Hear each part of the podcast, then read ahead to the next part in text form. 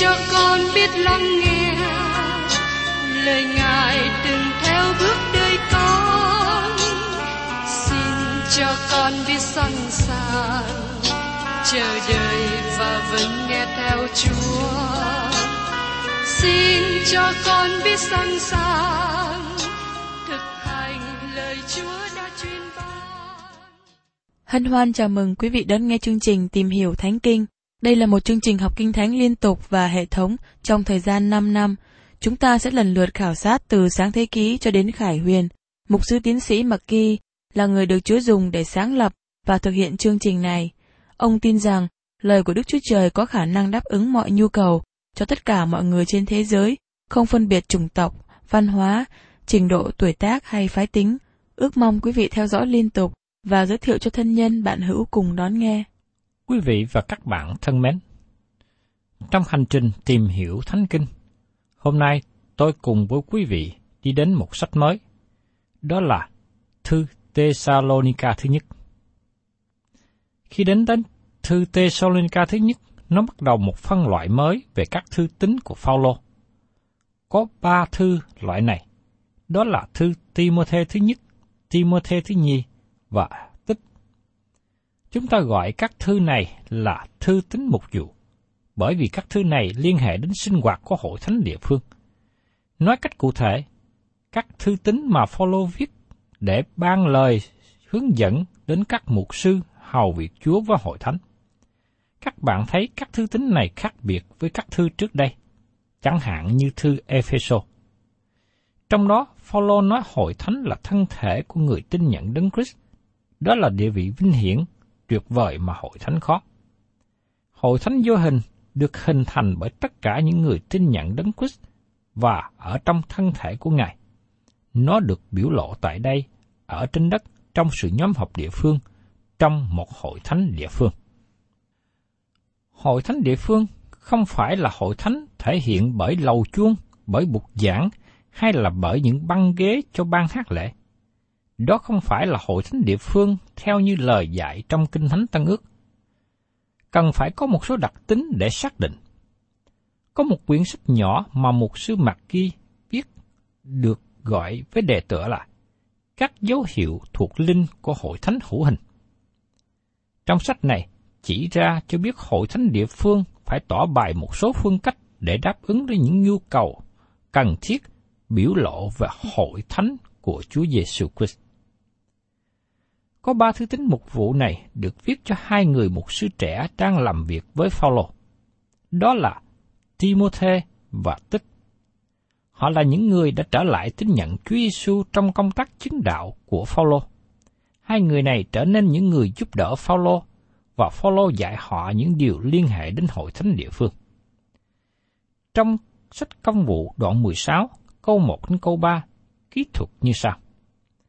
Phaolô tới thành Bẹt Đơ và thành Lít Nơi đó có một môn đồ tên là Timothy, con của một người đàn bà Juda đã tin, còn cha thì người Rres.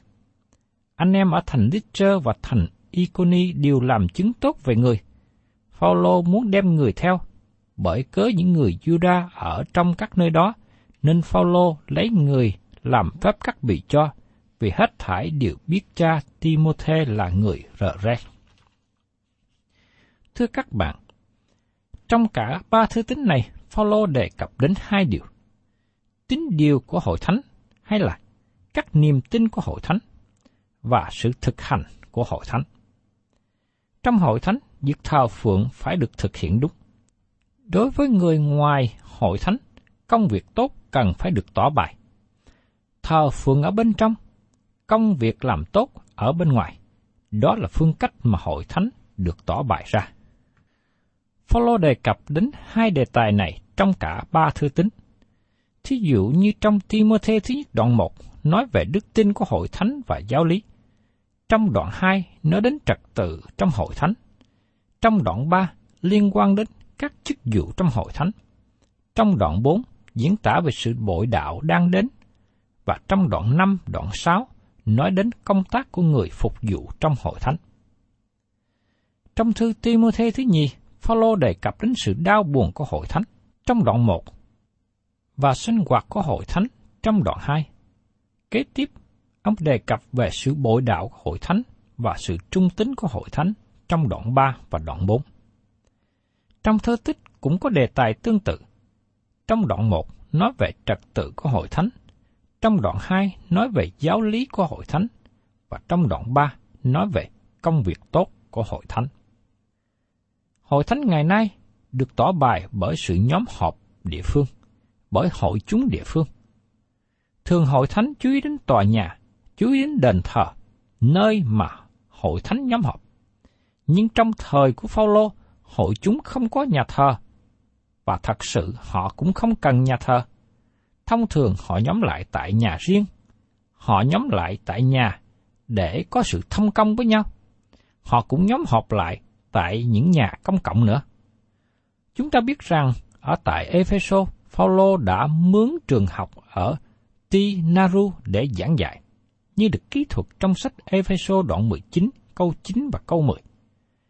Tôi nghĩ rằng Phaolô cũng dùng dẫn động trường để làm nơi truyền giảng. Dân chúng ở khắp mọi nơi có thể đến để nghe ông giảng. Đó là đặc tính của hội thánh địa phương, và nó trở thành hội thánh địa phương ở tại Epheso trước đây. Để thành lập hội thánh địa phương, hội thánh phải có một số đặc điểm. Nó phải có một tín điều, một nền tảng giáo lý đúng. Có hai câu kinh thánh tóm lược lại sứ điệp của Phaolô trong thư tín này. Ở trong Timôthê thứ nhất đoạn 1 câu 3. Ta nhắc lại mạng lệnh mà ta đã truyền cho con. Khi ta đi sang xứ Macedon, con phải ở lại Epheso để răng bảo những người kia đừng truyền dạy một đạo giáo khác. Quý vị thấy rằng, thật rất là quan trọng cho hội thánh có một nền tảng giáo lý đúng. Và câu kế tiếp ở trong Timothy thứ nhất đoạn 3, câu 14-15. Ta mong mau mau đến thăm con, nhưng viết thơ này, phòng ta có chậm đến thì con biết làm thế nào trong nhà Đức Chúa Trời, tức là hội thánh của Đức Chúa Trời hàng sống, trụ và nền của lẽ thật. Thưa các bạn, hội thánh địa phương được thành lập bởi những người tin nhận Chúa Giêsu và trở thành chi thể của Đấng Christ. Nhằm muốn thực hiện mục tiêu này, họ cần có sự lãnh đạo. Có một số người nào đó được đặt cho trách nhiệm để thực hiện công tác. Phaolô nói thêm rằng, các chức viên trong hội thánh nhằm để giữ trật tự, để giữ được sự ổn định của hội thánh. Cần phải có những mục sư, trưởng lão, các chấp sự vân vân. Và những người này cần phải đáp ứng được những yêu cầu đòi hỏi về chức vụ của họ. Hội thánh cần nên hoạt động trong trật tự để có thể tỏa sáng cho cộng đồng địa phương bởi các việc làm tốt. Nhưng rất tiếc là hội thánh ngày nay không có luôn bày tỏ được những điều mà họ nên làm.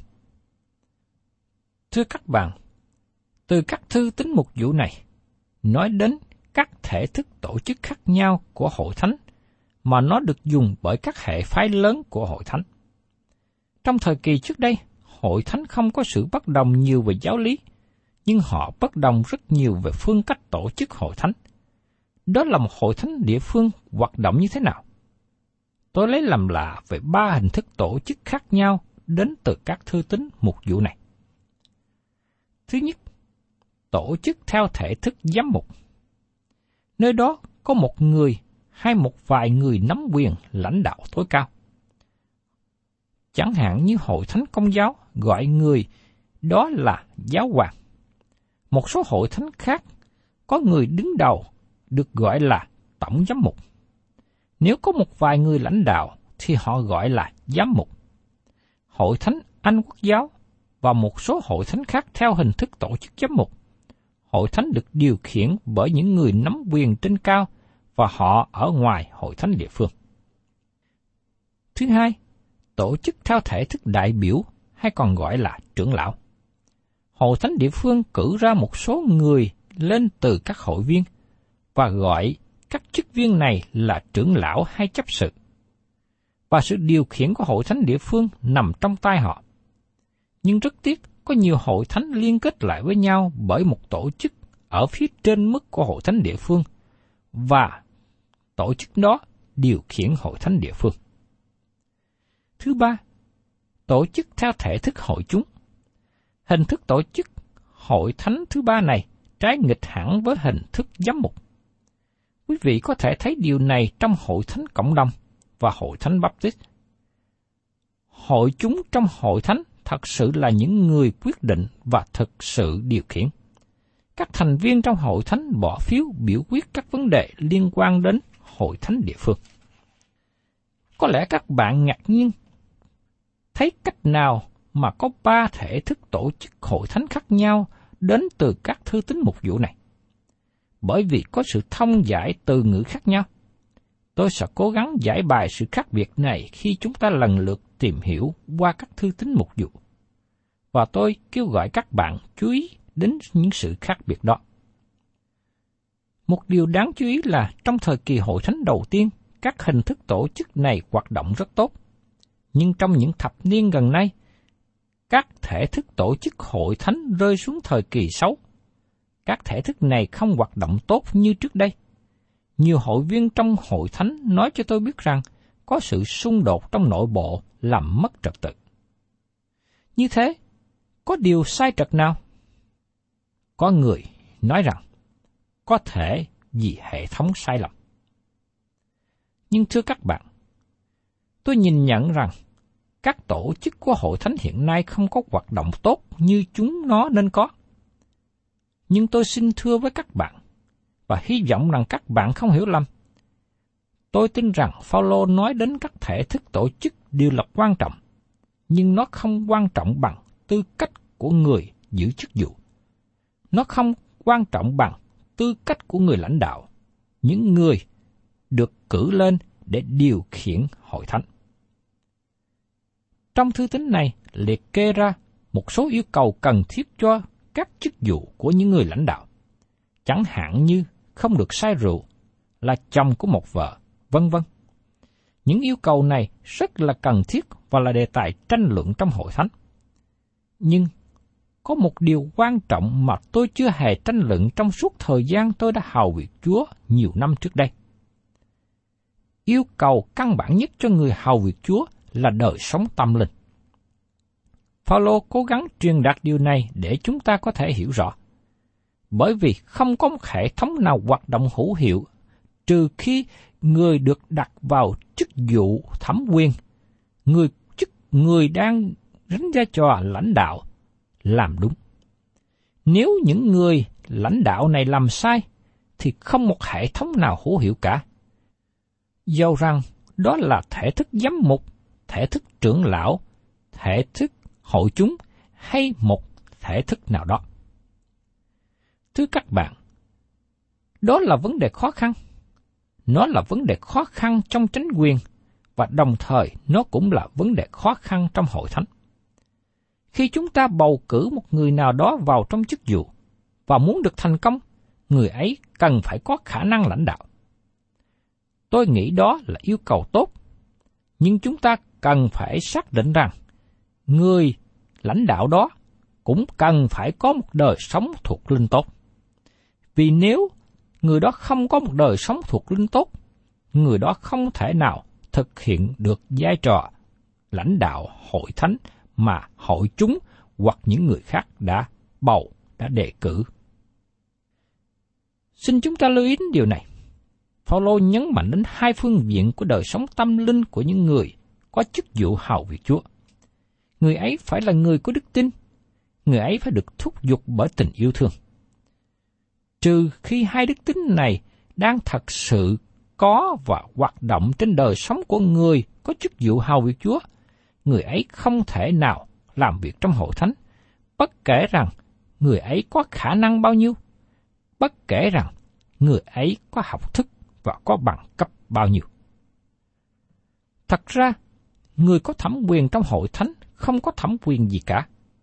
Phaolô nói rằng khi một người được bầu làm trưởng lão, làm giám mục hay làm chấp sự, quý vị có chức vụ này, quý vị có thể sanh ra sự tự phụ, hóng hách. Nhưng Phaolô nói rằng quý vị thật sự không có thẩm quyền. Phaolô có ý muốn nói gì? Phaolô có ý muốn nói rằng Đấng Christ là đầu của hội thánh và Đức Thánh Linh là đấng đang hướng dẫn điều khiển. Khi một người có chức vụ trong sự hào việc Chúa, họ không nên để ý riêng của mình sang vào. Người ấy cần tìm kiếm ý Chúa và làm theo.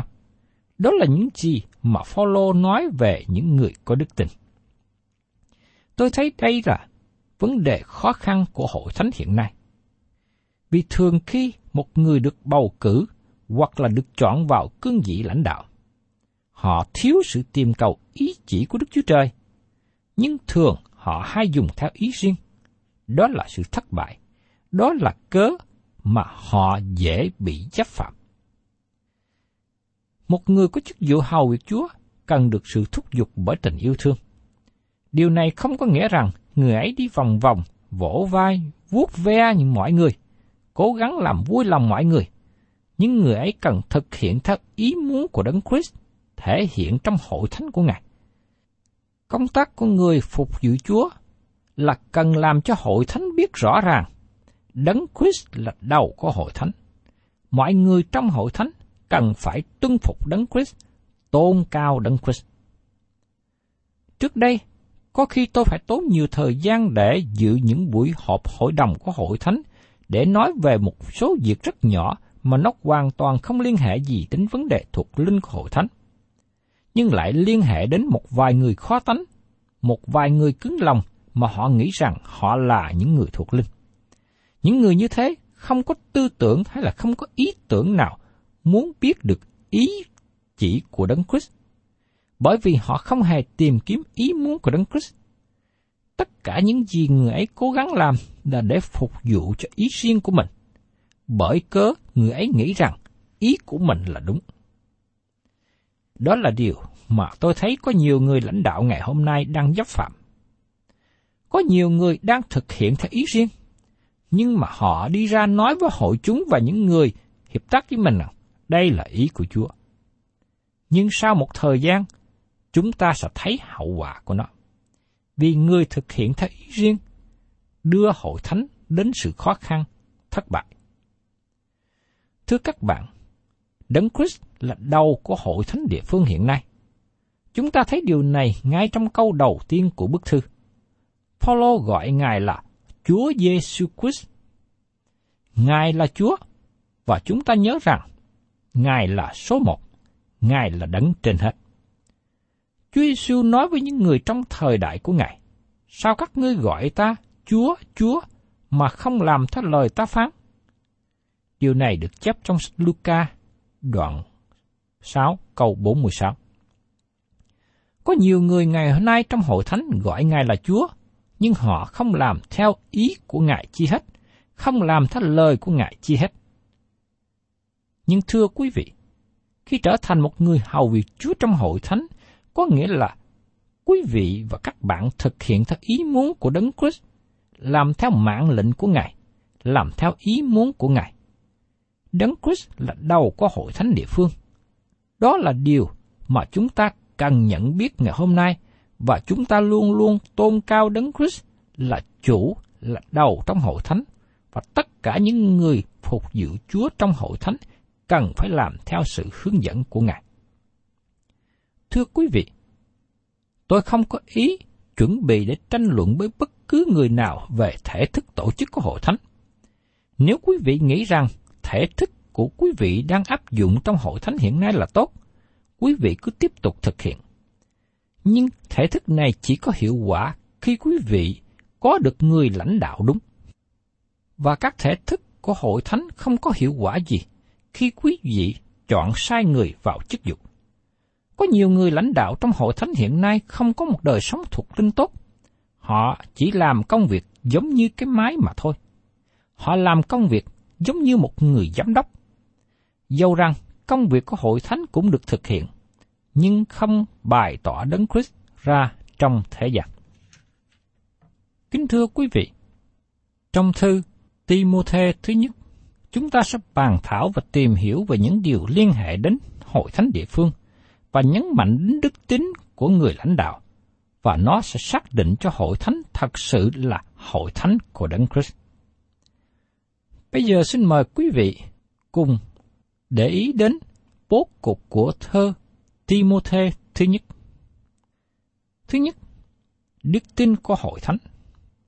Lời giới thiệu trong đoạn 1 từ câu 1 đến câu 2. Lời cảnh giác chống lại tiên tri giả trong đoạn 1 từ câu 3 đến câu 10. Lời làm chứng cá nhân của Phaolô trong đoạn 1 từ câu 11 đến 17. Lời khuyên cho Timôthê trong đoạn 1 câu 18 đến 20. Đến phần thứ hai, lời cầu nguyện nơi công cộng và vị trí của phụ nữ trong hội thánh. Lời cầu nguyện công khai cho chánh quyền trong đoạn 2 từ câu 1 đến câu 7. Người nam cầu nguyện như thế nào trong đoạn 2 câu 8. Người nữ cầu nguyện như thế nào trong đoạn 2 từ câu 9 đến câu 15.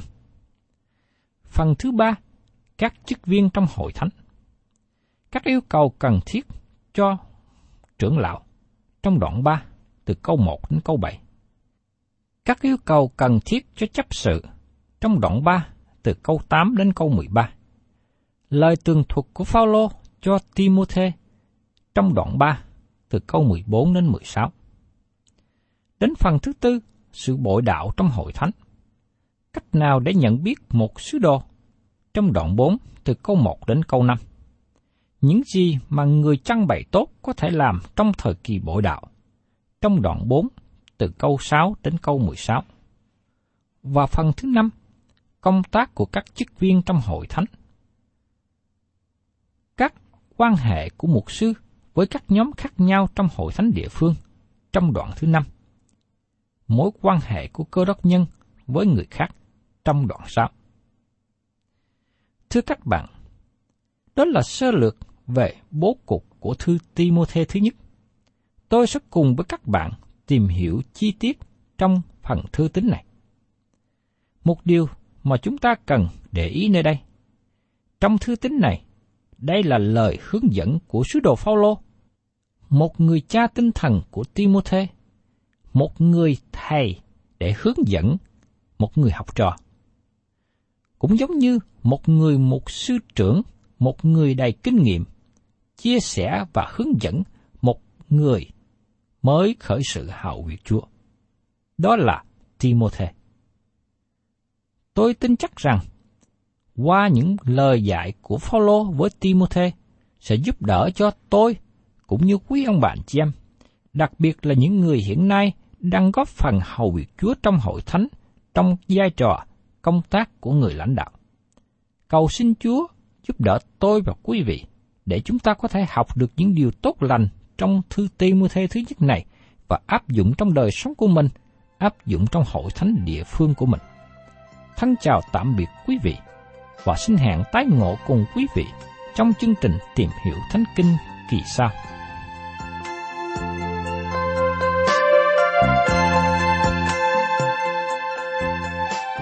Cảm ơn quý vị đã đón nghe chương trình Tìm hiểu Thánh Kinh. Nếu quý vị muốn có loạt bài này, xin liên lạc với chúng tôi theo địa chỉ sẽ được đọc vào cuối chương trình. Kính chào quý thính giả.